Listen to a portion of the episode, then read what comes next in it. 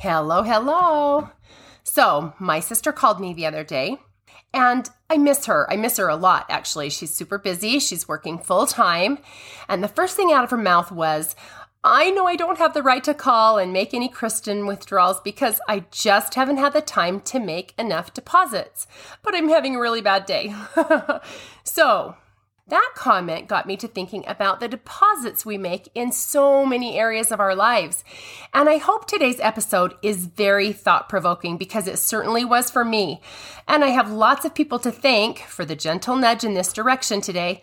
Lana and Fred, Heidi, of course, Spencer, and several posts from my friends that confirmed my belief that when you get the same message repeatedly from different sources, someone's trying to tell you something. Well, that is exactly how I feel about the content for this episode today. So let's dive in. Do you remember the very first bank account you got as a kid? That experience dates way back for me.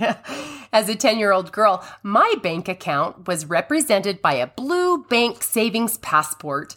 My mom took me in with an envelope stuffed with a $100 worth of crumpled up bills. It was the money I was going to use to buy Rusty, the Shetland pony owned by our neighbors across the street. Oh my gosh, I wanted that pony. they started staking him out next to our small country road to eat the wild grass that was out there, and so I asked if I could buy him.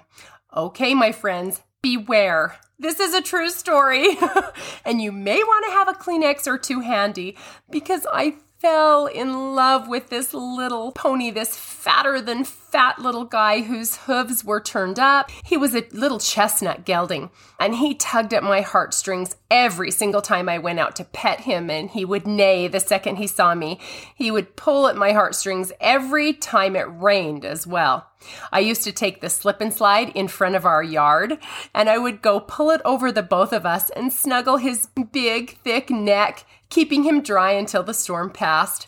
I would sneak all my mom's carrots from the garden that summer and walk across the street and take them to Rusty.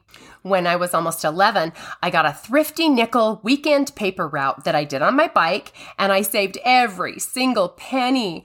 When I finally had a $100 to buy him, I marched across the street so proud with my wadded bills in a big envelope, envisioning taking this sweet pony home to my backyard only to find that they had sold him earlier that day to the glue factory. Yes, it's true. And yes, that still hurts. Oh, life goes on. And instead of the fatter than fat pony that, for all intents and purposes, really couldn't have been kept in my backyard, I got to open a bank account instead. Before all things digital, we used to actually have to take the cash into the bank, the actual building. I wonder how many young people have even ever been in the building itself now that you can do everything online. Anyway, back in the day, you would turn over all your cold, hard cash and they would write in your bank book ledger with a black pen the exact dollar amount you were depositing. Every time I had more money uh, that I wanted to deposit, I had to have my parents drive me to Valley Bank in Idaho Falls so that I could hand over this hard earned cash for the satisfaction of seeing them write down one more contribution and watch that balance grow. All of my efforts and hard work padded that little account so that when I wanted to make a withdrawal and buy something, like another Breyer horse statue, or to renew my subscription to the Western Horseman magazine, yes, it's true, I was such a wannabe, then I would have ample funds to pay for it. It was a balancing act. If I was careful and conscientious with my money, I'd still have extra in my account for a rainy day, or another belt buckle. but if I tried to withdraw more than the balanced amount, they wouldn't let me. I simply would be in the hole, so instead I learned to go without until I could make the deposits necessary to withdraw the amount I wanted. That's how accounts work, right? We make enough deposits that the account always has ample funds to support us and meet our needs. There are a lot of different kinds of bank accounts, aren't there? Including checking, savings, money market, CDs, IRAs, and brokerage accounts. And just like the kinds of bank accounts we make deposits and withdrawals out of, we also have accounts among the relationships we have. Ooh, this is fun. Let's take a look at those. The obvious is with friends and family relationships. Think of each of those relationships as an emotional bank account.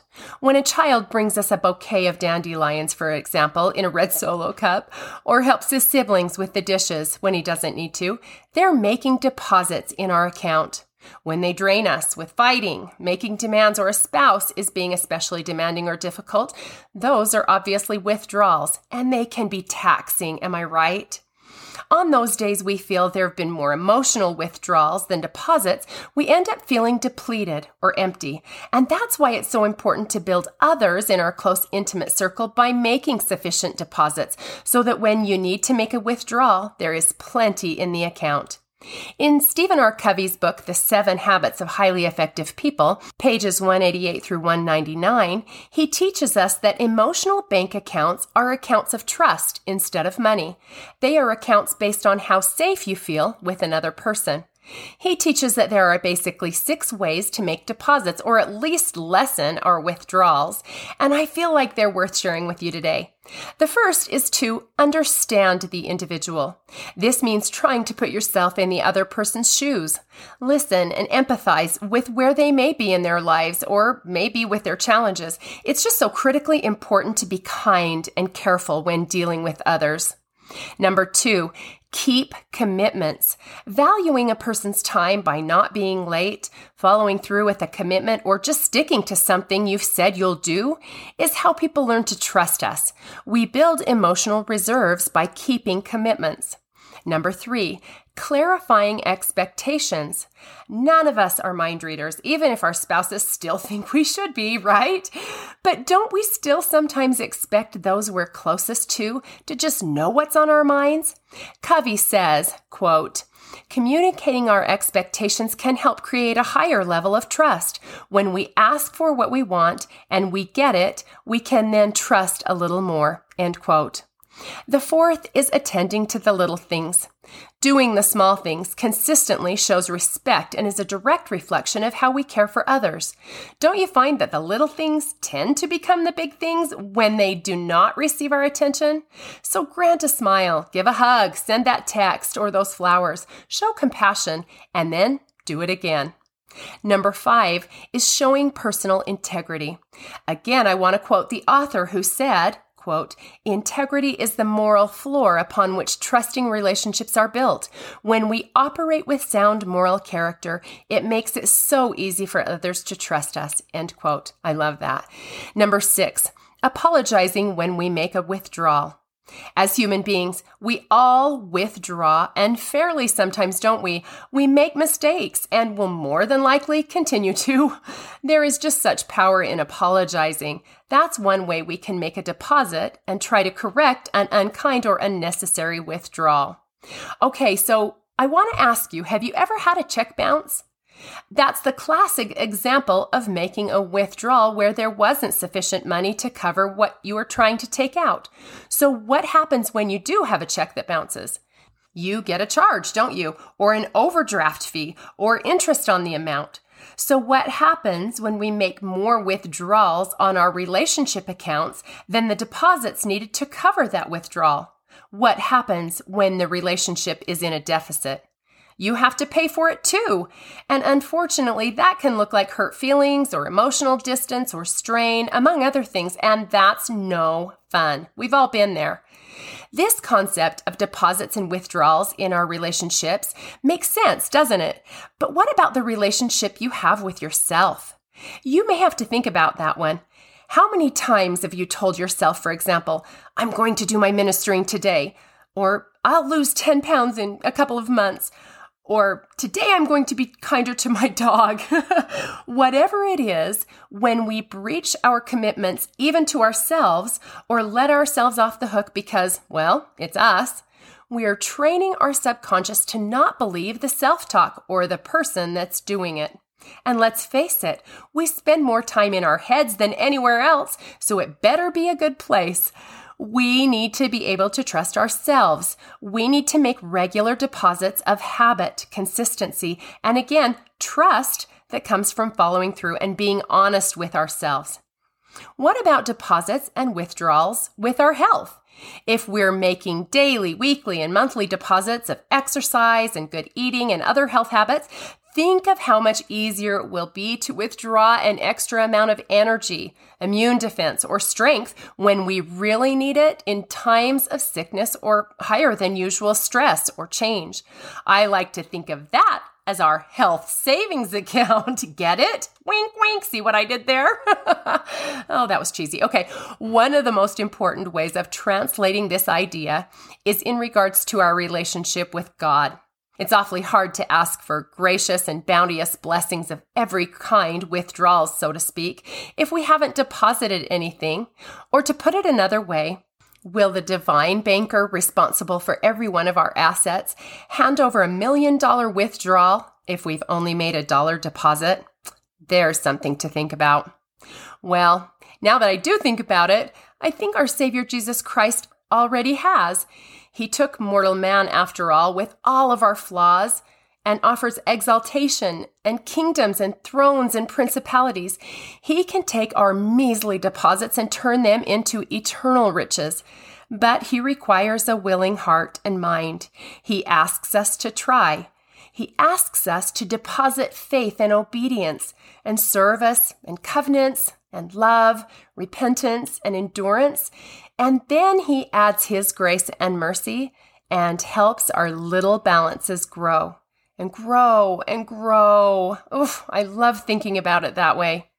In the New Testament, Luke chapter 6, 38 to be exact, we hear the same principle from the Savior himself when he said, quote, Give and it shall be given unto you good measure pressed down and shaken together and running over shall men give into your bosom. For with the same measure that ye meet withal, it shall be measured to you again. End quote. It would probably be helpful for us to remember that scripture when we're paying our tithing, for example, or giving fast offerings, or helping to feed the hungry or clothe the naked. Am I right? None of us have the bandwidth to just give and give and give. We pay the price when we allow others to make unnecessary or repeated withdrawals from our emotional bank accounts. We eventually run out of resources, and you can't give water from a dry well. So, navigating this life of deposits and withdrawals is a real balancing act not unlike the budgeting of funds that is required to live life and its bills and responsibilities. Emotional deposits are an important part of every single relationship, including those with ourselves and our God. I hope we're very generous in the amounts we contribute, for they will pay us back with dividends of happiness, love, peace, and contentment. So, as I wrap it up for another week and leave you a few things to think about this week, I invite you to imagine your life as an ATM. You only get out of it what you put into it. There's something to chew on. Until next time.